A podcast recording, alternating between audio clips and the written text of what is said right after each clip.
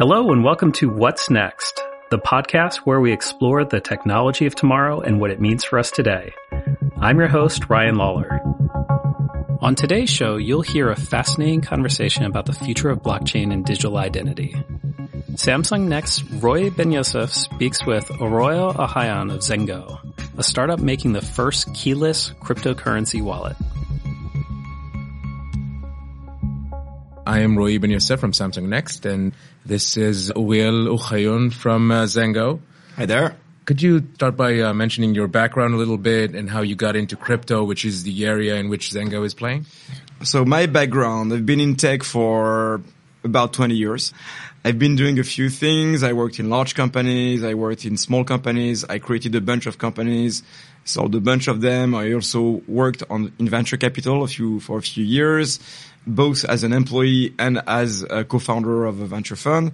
And after bouncing back and forth between building and investing in companies, and this between a few countries in France, in the UK, in Spain, in Israel, in the US, I came back to Israel trying to look for uh, the next thing that would excite me. Quite frankly, I couldn't find anything.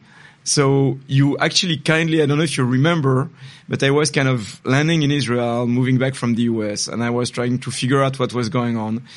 And you kindly invited me to, to spend some time at uh, Samsung Next, trying to figure out things. And I spent some time there and tried to think about a few ideas.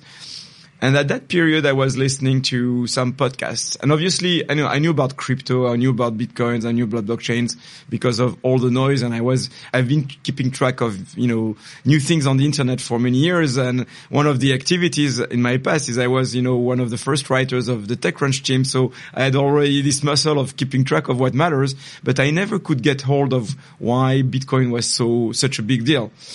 And one day I listened to a podcast of Tim Ferriss interviewing Nick Szabo, which uh, is one of the fathers of crypto. And it really opened my eyes on something that was way beyond the, the initial phases of Bitcoin, which is like it's a way to pay people peer to peer. And it was at the time mostly used for by criminals. It reminded me about the early days of the internet, which was also used mostly by criminals, but some people could look beyond that. So the, all the applications that could be created out of a network of computers being connected. And the same thing happened to me by listening to that podcast. Understood that there was a revolution, not so much about money, but a revolution about how trust can be organized and distributed. And if you're looking at the past 50 years, anything post Second World War, our society has been damaged by the fact that trust has been attacked from all over the places uh, in the financial system, in the information system, at every single level. And I thought it was really important, and I wanted to be part of that. So at some point, I decided to really focus on learning about it, spending time to uh, discover what were the services, the technologies. I started to personally invest my time and my money in it. Down the road, I found a problem that I liked uh, enough to spend my time to try to solve that. What is it the the problem that Zengo is actually trying to solve? The problem that I really very early on understood that was a big problem and, and very problematic is that unlike the traditional financial system where you rely on banks, whether they are retail banks or large banks for uh, custodying your funds, in crypto, you basically are your own custodian. You have to be uh, basically your own bank. Uh, and that's a great promise because, you know, more control, more privacy, but that comes with a price, meaning that you have to become a security expert. And while I was trying every single solution on the market, I was really feeling frustrated about all those solutions because they are they were extremely tedious, they were extremely overwhelming and intimidating, even for someone like me who's been in tech for so many years. So I, I thought something was wrong. I thought at first it was me the problem, and like very quickly I spoke with other people. But more importantly, I discovered that many people were losing money uh, either because of hacks or human errors. So typically when you go and buy Bitcoin, you'll be asked to have a wallet, which is either a software or hardware. And basically it asks you to go through these steps where you have to write down a set of words and keep those words in a safe place. And no one tells you what a safe place is. You have to guess. And you're not used to that with traditional web services. You just create a login and account. You have I forgot my password button, and anytime there's a problem, you press that button or you call someone. And there is no hello, Mr. Bitcoin, uh, on the internet doesn't exist, right? It's you or, or no one. So I thought that was a big problem that was necessary to be solved. Um, and we could not find any way of solving that elegantly. We could not imagine a solution that was just uh, a better user experience out of cosmetics. It had to be a fundamental new approach because um, wallets require a private key, the secret or the password, the master password of your funds. And so if you lose that master password, you basically lose everything. So we wanted to invent something that was better than that. And so we decided to focus on that problem. How could we make the ownership of Bitcoin and other digital assets way more convenient, but also way more secure, uh, so that people are not intimidated by it. Number one, are not harmed by it, and basically enable the economy that was promised to everyone. There are multiple uh, solutions, platforms like uh, eToro and a bunch of other stuff that you relinquish some of the control towards uh, a different kind of experience. Uh, could you explain a uh, the positive side because it seems obvious, but also uh, where can it bite you in the ass? The promise of crypto was that you can finally offload the custody of your uh, wealth uh, back to yourself, right? So if all it is about is providing that custody back to third parties, we have done nothing to progress, right? We're still empowering third parties to become major honeypots, liabilities. And by the way, for the past 10 years, billions of dollars of crypto have been lost because of that, as if we have not learned anything from the past 20 years. Bank have been hacked. Yahoo has been hacked. Wells Fargo has been hacked. We know that anytime there is a central system, money is at risk. Beyond that, when the money is in the system of someone, you use that money by their rules. They will decide whether you can or you cannot withdraw that money, so you can be locked out. You will use their fees and not the fees of the network, so you will pay their fees because they've decided to do that. And so you're not really in charge and you're not really in control. But more importantly, you are not part of what the initial promise of this whole blockchain industry was about. So today, or when we started, we looked at the world as if you had to choose the best way to die. You either had to rely on a third party and pick that poison and pray that one day nothing wrong is going to happen in spite of all their promises and all the so-called insurance that they have and it's true. It's very convenient because you just rely on them and they do everything for you. But on the other side, there is the trade-off of if something wrong happens, everything is gone. And the other way of dying is by being yourself your own bank, right? And so you become your own security expert. You think you know about security and some, someday, boom, you wrote, you wrote the wrong password, the wrong word, you use the wrong program, you put it on a piece of paper using the wrong ink, you put it somewhere, someone threw it for you because they thought it was trash, etc., etc., and your money is gone. So, today, best of both worlds are either you die or either you die, right? At some point it's going to happen, but the problem is that you don't realize that at first. I'm putting aside all the tedious onboarding. In a custodian, you have to go through KYC, AML, it takes time to get your account approved, etc., etc. And when you do your self-custody with a normal wallet, it's even worse because, you know, it's very un- unconventional. So we wanted to eliminate all of that and try to find best of both worlds. How can you have the conveniency of a custodian, someone that you can trust, but that cannot be a liability for you while still enjoying an experience that is familiar, that has been created for the past 20 years. And that was kind of the basic inception point of that project. When we looked at all the basic of cryptography on the market, we could not find the right way to do that. So we had to develop and build a kind of new approach, which is based on what is called in industry multi-party computation and threshold signatures, uh, which is a way of distributing the security. And there is more than that, but it's trying to simplify for the purpose of podcast. And so what we ended up with is a very simple experience, which is a first not just in crypto, but I think a first in fintech at all, where you can have a crypto wallet or a digital asset wallet with absolutely no password. You have nothing to remember, you have nothing to write down, you have nothing to store, and therefore nothing can be stolen. The experience is pretty magical when you try it. It looks like kind of unreal because you never seen something like that. And at the same time, it feels also very secure because while doing that, you realize that only you can access your own account and no one else. So we can explain how it works and the process. But the bottom line is we looked at the world as it was looking. We could not imagine the future would be like that. We looked at solutions in the market. We couldn't find any. We decided to build something new. We ended up with something that, that feels familiar, but that also ends up with best of both worlds. That's basically the picture. It sounds too good to be true. You're saying that I don't need to trust anybody. I don't need to trust myself because it's good enough and will be secure enough. That's amazing. So I know uh, that you didn't invent uh, multi-part computation and threshold signature. So could you talk a little bit about if this is such a holy grail, why isn't this uh, standard yet? What's the challenges in building such a system? So multi-party computation has been around for about 30 years. We did not invent it at all.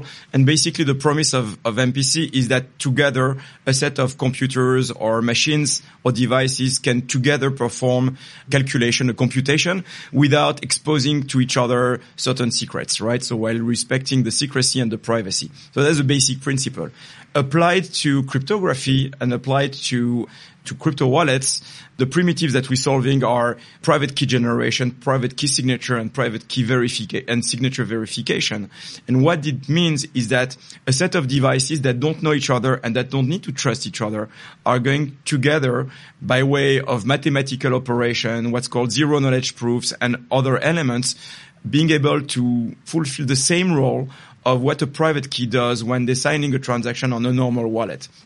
So it sounds like a minor difference, all right, sure, instead of having one secret, I have multiple secrets and they will end up doing the same result, right? Signing a transaction on the blockchain and sending funds from point A to point B. What's the big deal? Well, it's a big deal. Why? Because when you are looking at an exchange, for example, with your custodian, or when you're looking at a wallet, there is a single point of failure where when this secret is compromised, it's game over.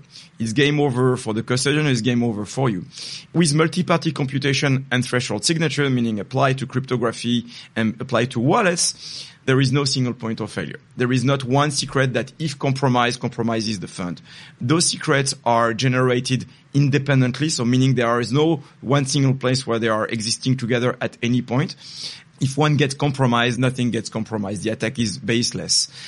The other advantage of leveraging multi-party computation in our case is that traditionally wallets rely on themselves where they are built to do all the operations that they do. And so they are constrained by the limitation of the hardware or the software they run in, whether this is a hardware wallet or a mobile application. When you are distributing the security, you are enabling the computation to be more powerful and doing things that usually a traditional wallet cannot do. So in our case, it enables us to build an onboarding experience that has been unparalleled until now using certain things like, for example, advanced biometrics. Why has not that happened until now? Well, first, the good news is that it's starting to happen and seriously, we are far from the only company leveraging multi-party computation today. There was yesterday at CSC, a conference in San Francisco, uh, a fantastic talk of Steven Goldfeder, which is one of the greatest minds of multi-party computation. And he had this map of all these companies using multi-party computation. We were one of them, by the way, uh, but we are far from alone.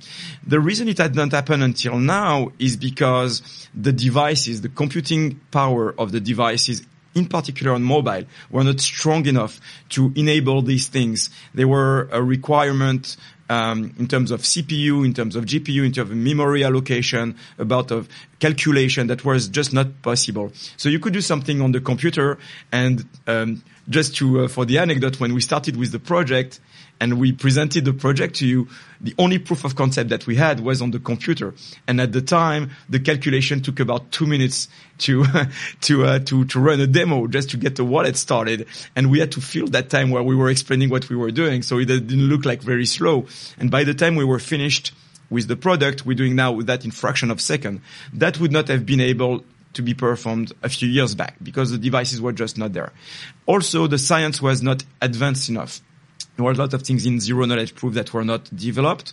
And I guess we arrived at a timing where this was the beginning of being possible. So today we're proud of what we're doing. We're proud of not being the only one because you don't want to be the only one, especially in cryptography. And today this is something that is uh, not just existing, but also developed and adopted by uh, many, many companies. There's also another challenge, not specifically related to MPC, but a challenge to a lot of wallets that, uh, that I see in the market is that coins keep popping up. Some of them are, are very different. Some of them are not so different. But the adoption of a new coin is a big issue. In the older wallets, you had to buy a brand new wallet just to house a new set of coins. Uh, and I know you're addressing it in a very unique way. So that's true. So, so when you are supporting new chains more than new coins, right. and many wallets will mislead their customers or their users by saying that they are multi-asset, by which they mean that they will support multiple coins, but not necessarily multiple blockchains. Uh, so for example, Bitcoin is one blockchain, uh, Stellar is another blockchain, Binance Chain is another blockchain, Monero is another blockchain, versus Ethereum, which is a blockchain in itself, and some of the tokens of Ethereum, which are part of the same blockchain. So when you are supporting one specific blockchain, it's easy to support the derivative of that blockchain. So for example, if you support Bitcoin, it's rather easy to support Litecoin right? But if you support Bitcoin very well, it doesn't mean that you will know how to support Monero. Why? Because the crypto primitives and the elliptic curves that are required to supporting the key management, meaning how a key private keys generated, how private keys are signed and verified, signatures are verified, are very different from one blockchain to another. In the case of Zengo and the way we operate, because of the multi-party computation approach, we have abstracted a lot of the things that are done at the very primitive level, which enables us, and I'm trying to simplify here again, not to go too technical, but it simplifies the three steps that are required when you're onboarding to a new blockchain. So key generation, key signature, and signature verification, the three primitives that matter for wallets. So, for example, uh, Libra was announced a few months ago. So I know there is a lot of uh, polemics around around Libra, but let's focus on the technicality of Libra as a project and not the meaning in terms of economics and, and regulation. So Libra was announced. By the time they were announced, we were supporting three chains. We were supporting uh, Bitcoin, Ethereum, and Binance Chain we look at their code base and in two days we were able to build the first uh, wallet for libra before anyone including before libra. It's not that we particularly like to brag about that but it just demonstrate the capacity the superior capacity of such a technical approach. It's not just good enough to say that it's fast it's also highly secure and reliable because you can be very fast and very insecure and in this world there's no place for insecurity. So we were able to do that and uh, later on we were able to pour that experience into the wallet. Uh, so Zengo today is, is the only wallet uh, supporting Libra more than any other uh, wallet in the, in the market. We're able to do that. You can do that with all the type of approaches, uh, but with different costs and different trade-offs. The beauty of our approach is that for the user, for the customer of Zengo, all of that is seamless. It looks like a browser uh, where you can type any type of URL and you don't have to ask yourself whether it supports Flash or it supports JavaScript or it supports this or it supports that. It just works. Although we're still very early, eventually and very soon you'll have all the assets that matter without asking to yourself whether your wallet is supporting it or not. Right now, there's crypto users and there's fintech, fiat money, and uh, one uses these services or the others. Uh, what kind of future do you foresee where these intersect and what would be the killer app to actually do that? I think those two worlds will blur, will blur and merge. What we've seen during the past 20 years is that every single asset starts to become digital. Information is digital. E-commerce is more and more digital.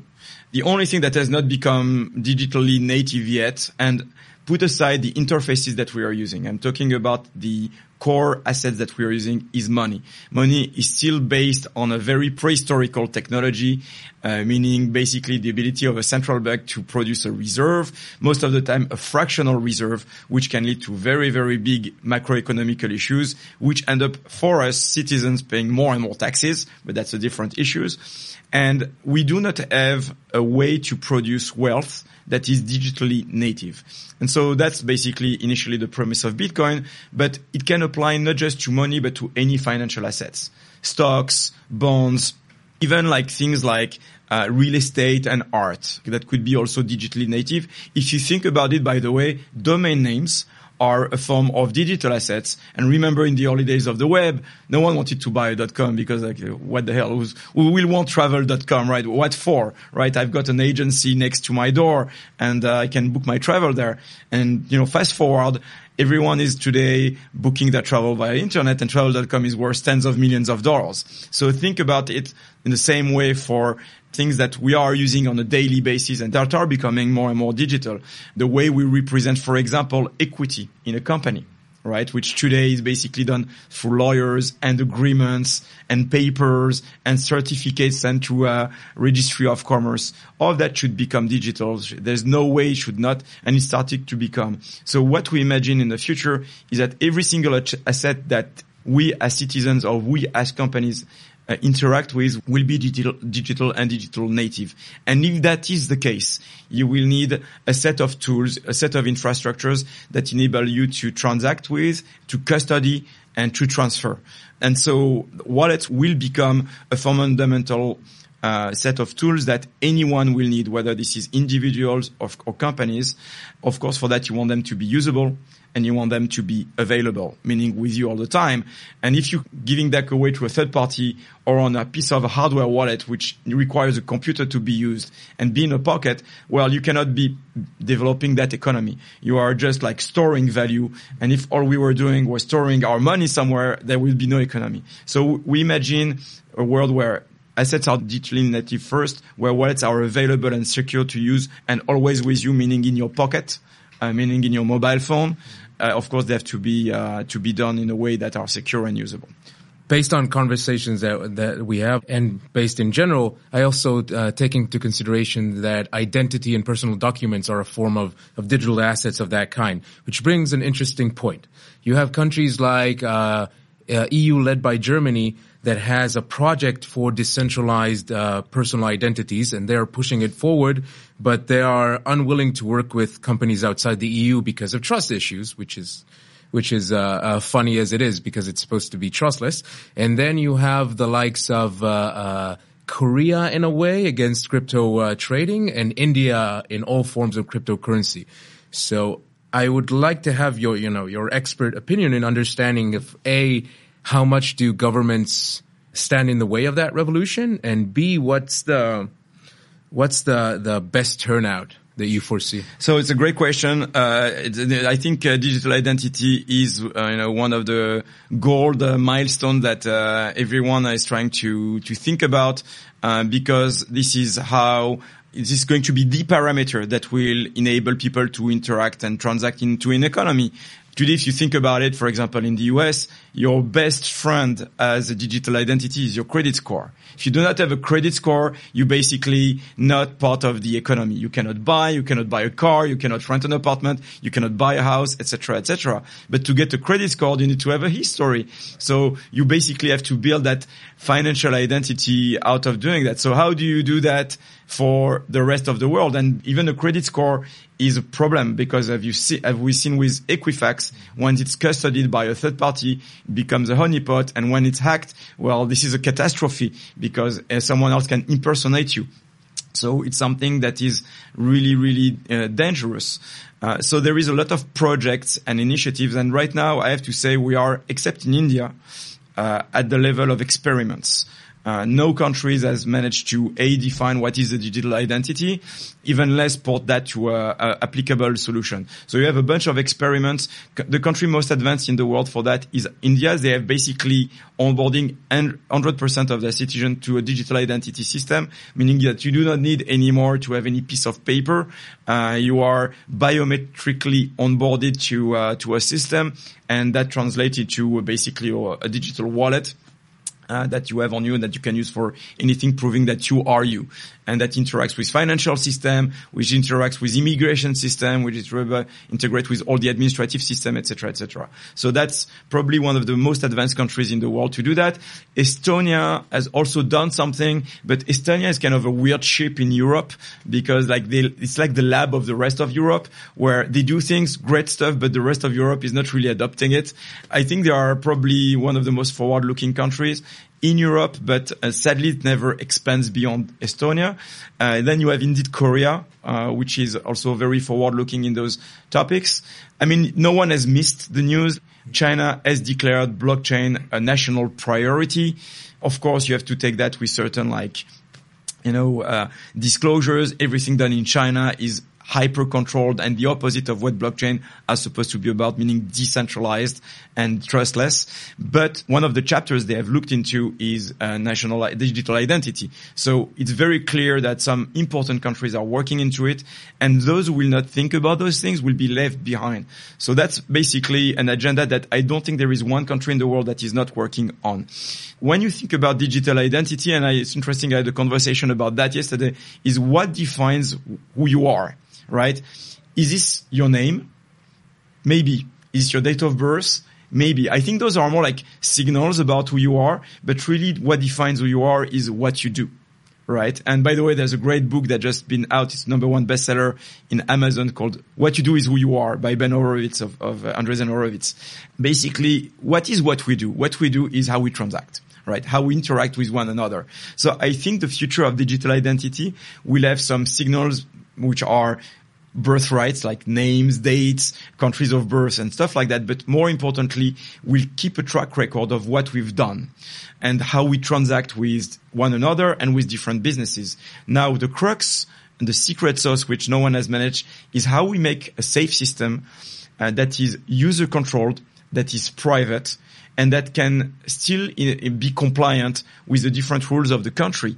Because if you make a public system, it's a catastrophe. Everyone knows everything about everyone. You don't want that. If you make it hyper private, you enable criminals to do whatever they want. So what you want is something that is user controlled, meaning private, but that's still able to disclose what we do, who we are to uh, regulators and people who are on it to enforce the laws. The systems to, to do that today do not exist uh, they are being built and wallet could be a very fundamental layer into doing that. So the same way you have Bitcoin, Ethereum, probably tomorrow, your digital money, your digital dollars, digital euros, you could have your digital yourself in the same wallet that are connected to your transaction uh, and that will be controlled by you and disclosed to whoever is needed. Thank you, Ouriel. Do you have any words of summary? I'm trying to assume here that most of your audience is not into blockchain and into crypto. Uh, so my message to everyone here is uh, learn about it. You don't have to invest millions of dollars or even invest at all to understand why this is important, why it matters. There are great ways to learn about it, read about it, go to events, listen to some great podcasts if you are willing to download the wallet, eventually download Zengo, but download a few so you understand, buy $10, $5 worth of crypto and try to feel for yourself. And then you realize why this matters and why the future is going to be built around blockchains. Thank you. You're welcome.